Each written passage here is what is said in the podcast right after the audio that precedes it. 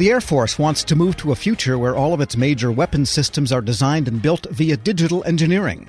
But for that to work, the defense industry needs to be comfortable operating in digital worlds also. And those worlds need to all speak the same language. Air Force brass say they're making progress on that problem. Federal News Network's Jared Serbu has the details. From now on, the Air Force wants all of the new systems it buys to adopt its new digital engineering philosophy. And for existing systems, officials want to digitize as many aspects as possible. For those new systems, the approach will mean building a digital thread for every aspect of a new weapons platform throughout its entire acquisition lifecycle, all the way till it reaches retirement, before the first physical copy is ever built. In fact, Doctor Will Roper, the Assistant Secretary of the Air Force for Acquisition, Logistics, and Technology, says at least in some cases, future acquisition contracts will be awarded based on those digital models, not physical prototypes. So for you in industry, step one for you will be effectively a digital competition. So, you know, you, you get put on contract, we make our government tech stack available to you, you get all the automation, you move whatever you've done prior to award in, and off you go. And depending on the nature of the program, we may take you up to uh, something short of a full e-system design, or we may take you all the way, where you design a fully integrated digital system. It may not be anchored.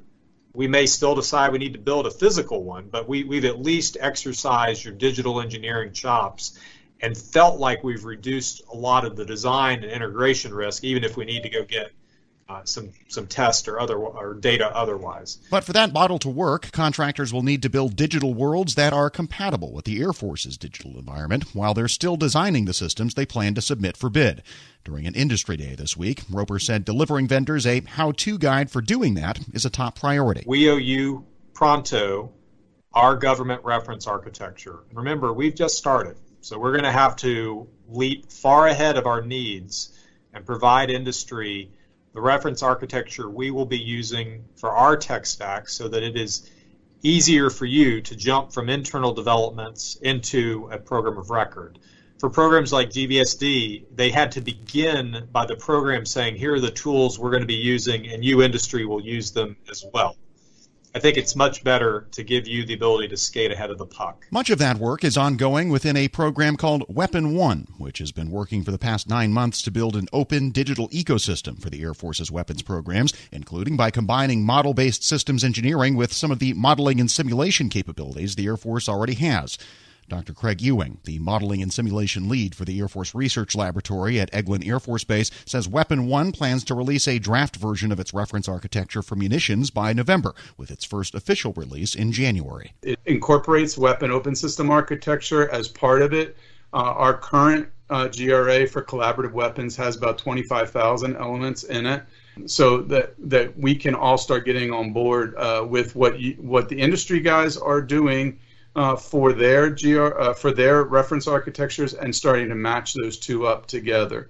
We have to figure out that way to integrate all, uh, the industry um, digital engineering architectures with the government Uh, one as well. But Roper says the good news is this is a case where the Air Force is not lagging behind industry, technology-wise.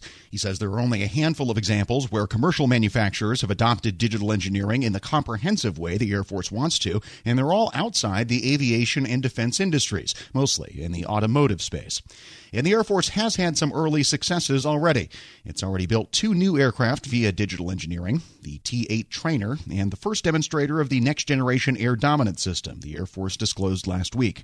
Ground-based strategic deterrent, the next generation of the Air Force's nuclear missile fleet, is also using end-to-end digital engineering. But we can't jerk you around. We have to have the technical acumen on our team to be able to tell you how to build your stack so that when it's time for you to be on contract, it's seamless and one-to-one with ours. And then once you're on ours, all of that government automation that we've been working on together comes to you as just uh, you know, free of charge G F E that directly reduces your risk, your integration risk. And so far, talking with company engineers and coders and program managers who have gotten to experience government automation on you know their industry uh, work breakdown structures, doing those, and a government automated tool with government automation in the background helping them, traces directly to how much risk they have. And pulling down that integration risk and putting more clarity and sentience on the industry side, so that you're not waiting on delivering that document to a government certifier and wondering when it comes back.